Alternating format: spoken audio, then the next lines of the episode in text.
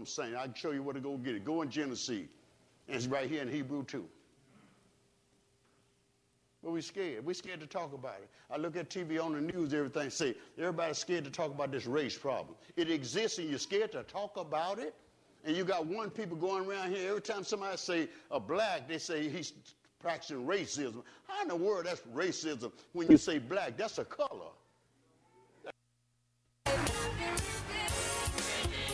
God bless you. We hope that this message has encouraged your heart. We invite you to come worship with us at our Sunday school service beginning at 9 a.m., our morning worship service at 11 a.m., Bible study every Wednesday night from 7 to 8. If you would like to correspond with this ministry, you can write us at 2627 Willow Glen Road, Alexandria, Louisiana. Again, thank you, and may God bless you.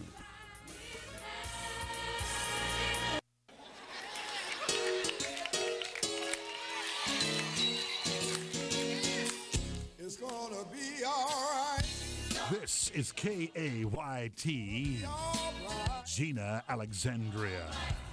No need to worry. The gospel is on the radio at 88.1. Call up somebody.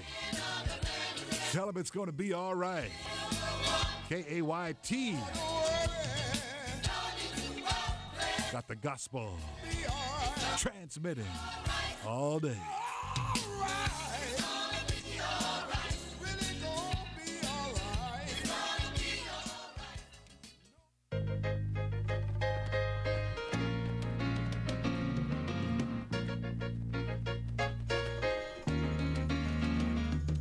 you say you want deliverance from all the sins and habits that seem to plague you day by day. Well, now, if you really want it, listen to me, brother. Get down on your knees and pray. Don't you know? Don't you know? He's just there waiting to hear from you. Don't you know? Don't you know? That if you really want deliverance, you say you need it. Don't you know you can have it today? Now you say you have a little. Praise God, ladies and gentlemen. We are here today to call on the highest power of the universe to bring peace and prosperity upon his people. The God that we serve is a deliverer and a strong tower. He is a God of stability, a God of substance, a God of authority, and a God who can solve all of our issues. So today, establish your people with deliverance. Deliverance from the unemployment line. Deliverance from food stamps and welfare.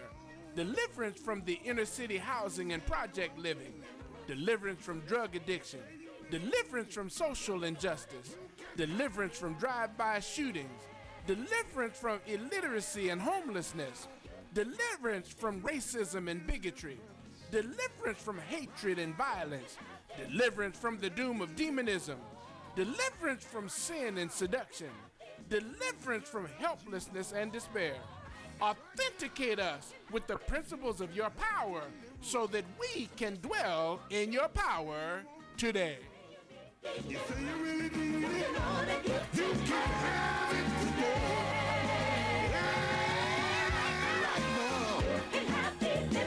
Have deliverance. Right now, if you're sick, you can have deliverance. Right now, if you gotta have it. Right now, you can have deliverance. For you say you want deliverance. You can have it. You say you need deliverance. If you need it, you can have it today.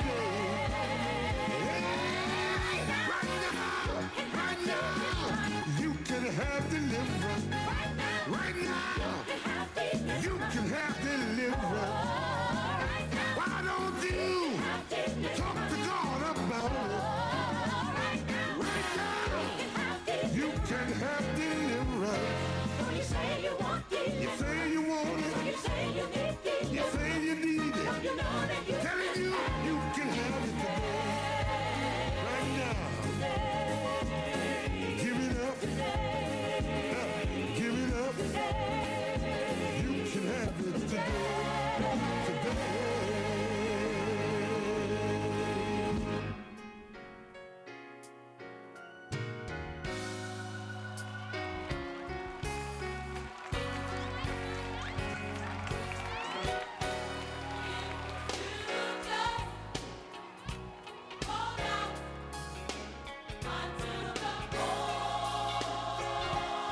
am excited to introduce to you Deliverance Today Ministries.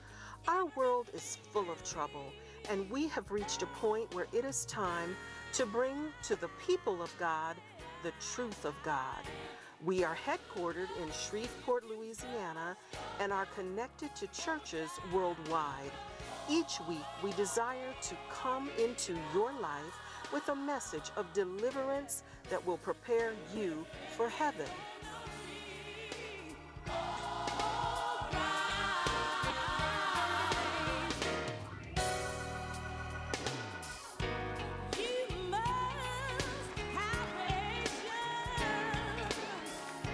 We invite you to join our prayer line and zoom into a closer walk with God every morning from 6 to 7 a.m. Central Standard Time. We have health professionals, spiritual counselors, and Christian aid workers in Louisiana and Texas, and will also extend our resources to help you with social, spiritual, financial, and mental needs wherever you are.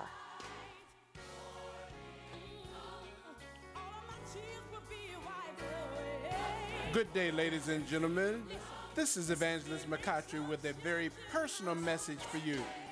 You see, today there are people who will tell you not to vote because the Bible tells you not to vote, but then they will vote.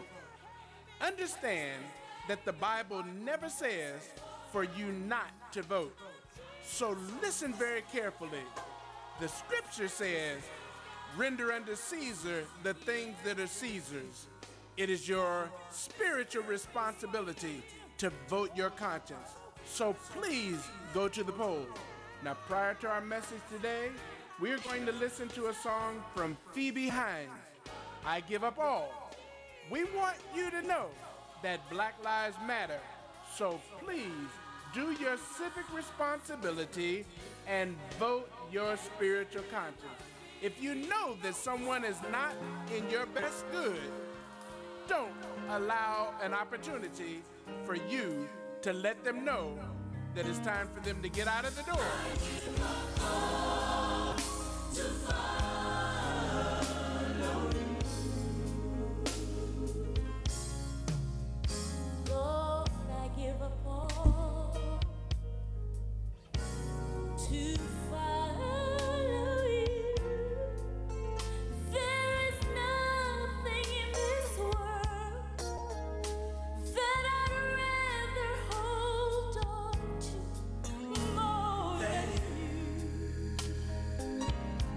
Oh.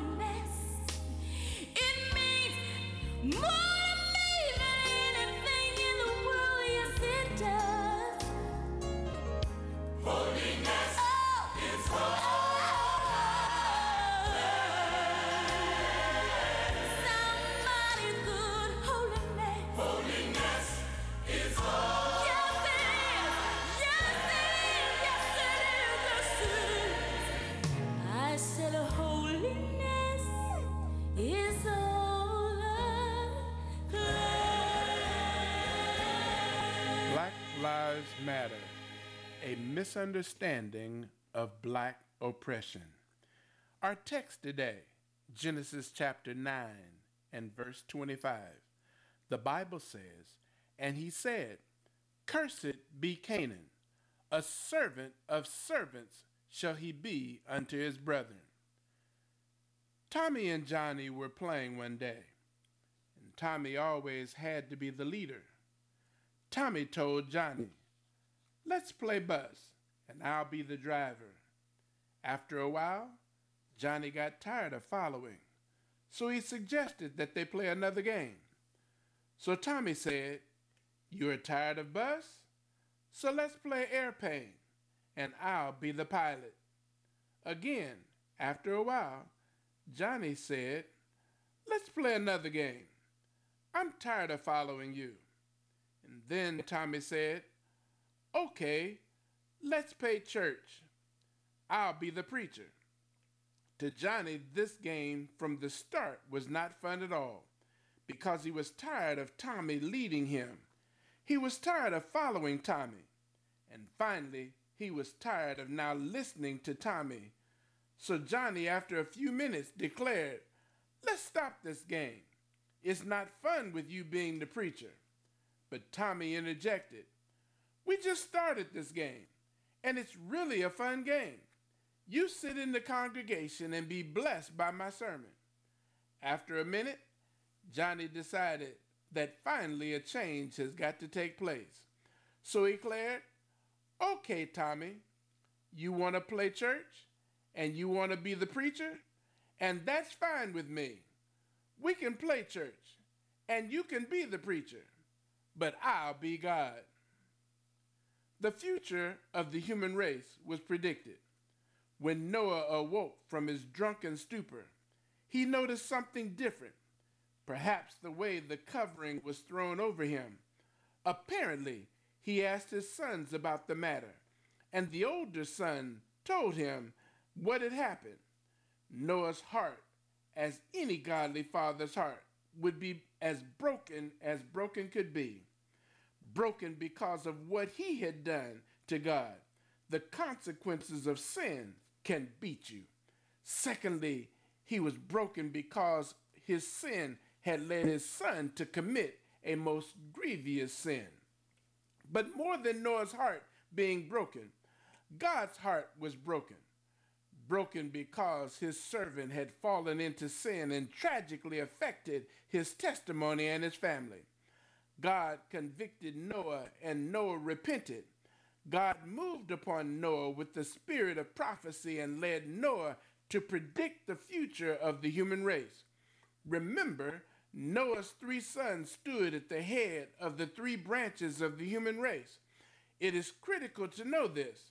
Noah is not reaching against Ham in his passage, for Noah stands as guilty as his son, if not more guilty, because he was the older, because of his call and position as a minister of righteousness. From this incident, I have heard ministers and church leaders suggest that the Bible has determined that the black man was cursed.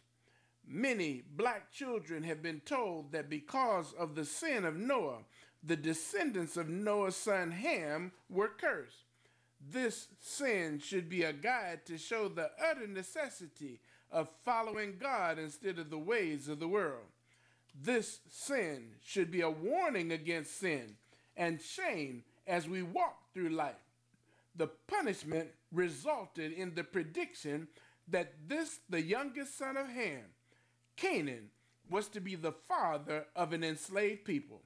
It is important to notice that it is Ham's son, Canaan, who was predicted to be the father of a cursed people instead of Ham. Had the curse been placed on Ham, then the justification for the slavery of black people in America would have been placed on God. It could easily have been said that the prophecy that black people was from God himself, and that God determined the plight on the black people in America. That is why, for black America to see that it was not Ham but Canaan who had been cursed, All kinds of lies have been suggested by various commentators, but the truth must be told for the encouragement of God's people. First, Canaan was already walking in the footsteps of his drunken father, living a sensual life and denying the faith of God of Noah. As a people, we must learn from the mistakes of others, but we are seduced by the sensual nature and beguiled by the lurid lure of the lustful likes of Lucifer. Satan sucks us in on a Saturday night with the attractiveness of Smirnoff, Tito's, Hennessy, and EJ.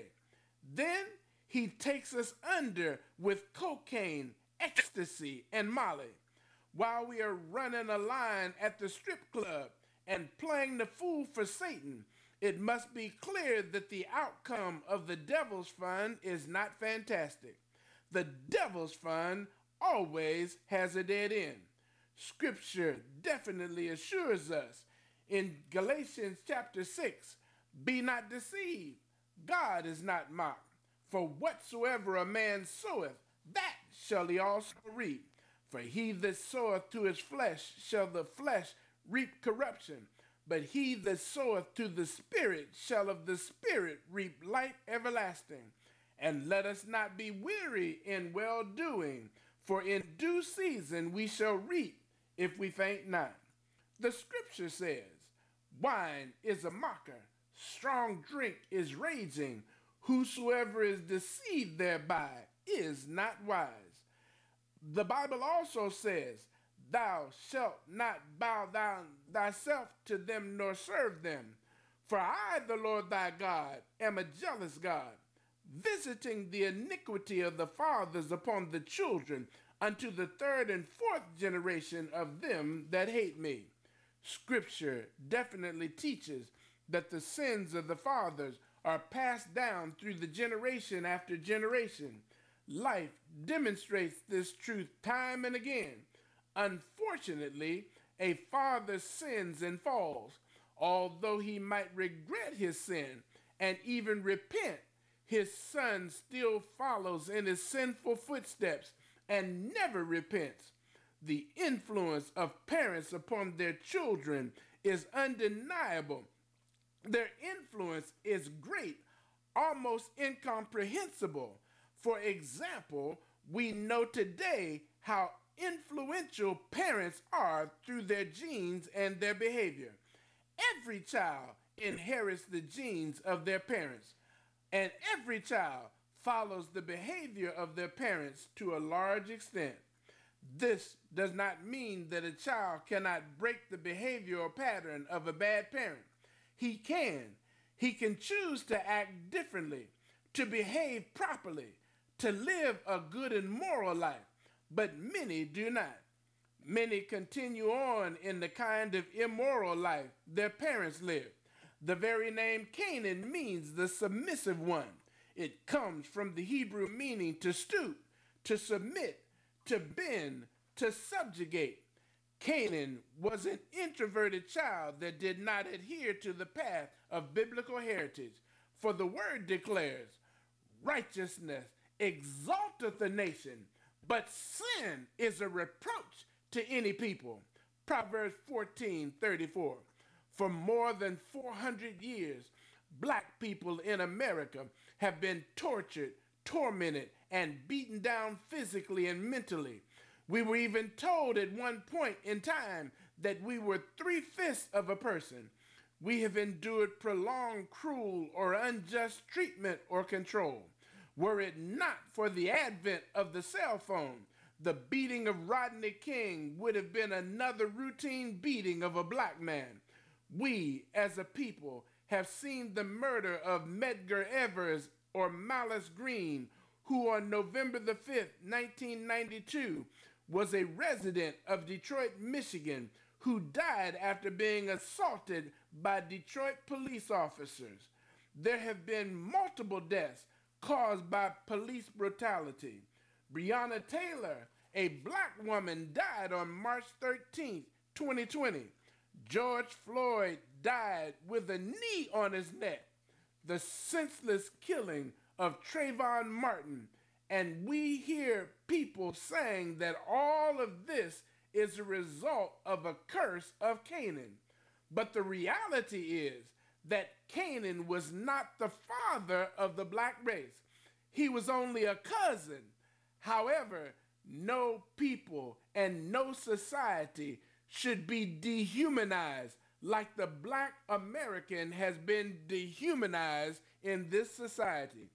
For too long, we have endured this cruelty. Too long, we have endured this shame. Too long, we have been victims by villains when we deserve to be victorious.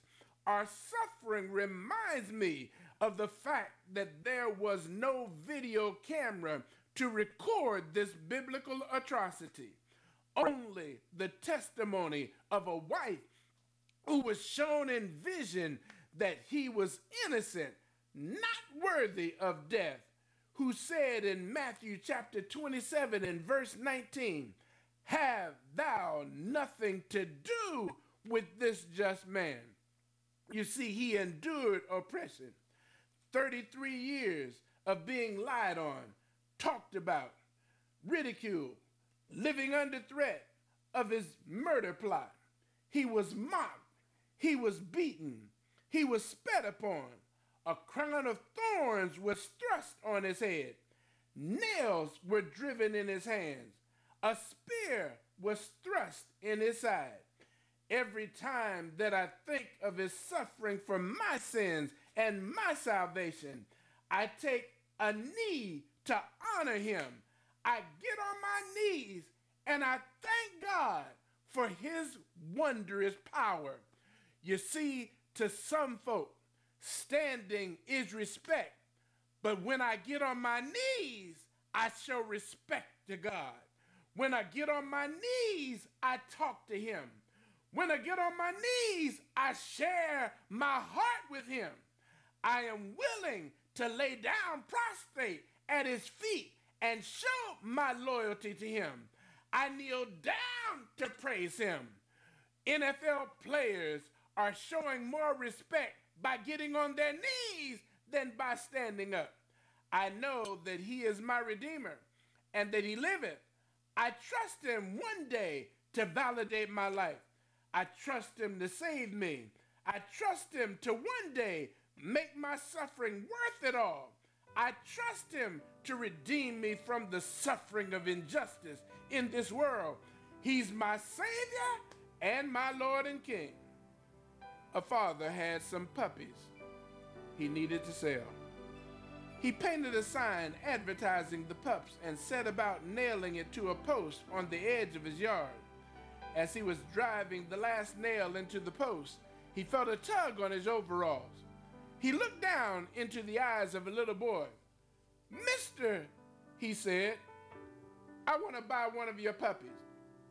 "Well," said the farmer, as he rubbed the sweat off the back of his neck, "these puppies come from fine parents and cost a good deal of money."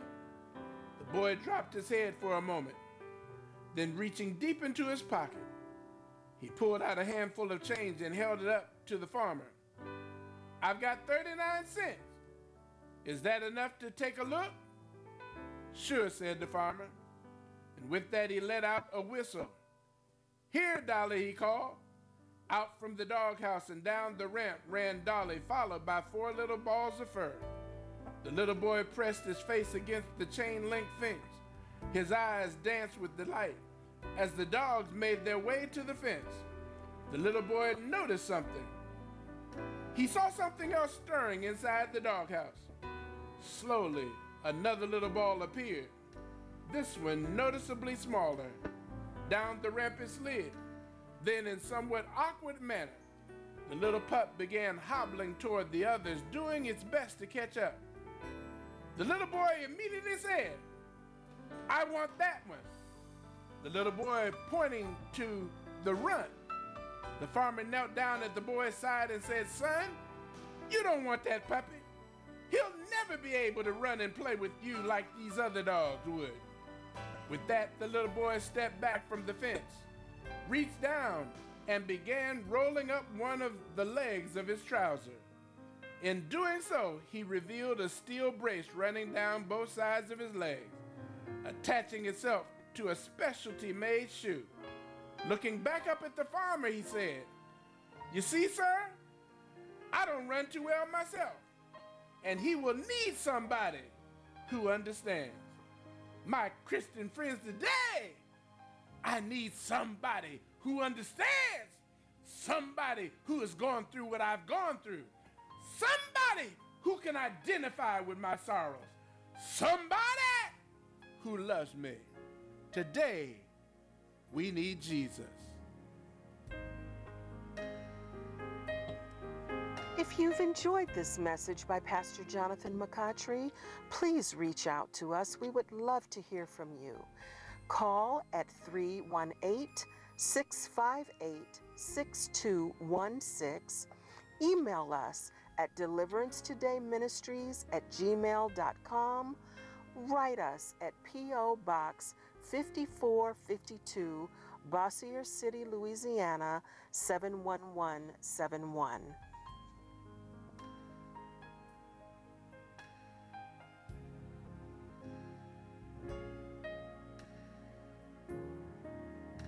This is Ruth Ann Thompson at Deliverance Today Ministries, inviting you to join us and become a faithful pledge supporter so we can reach others through this radio ministry.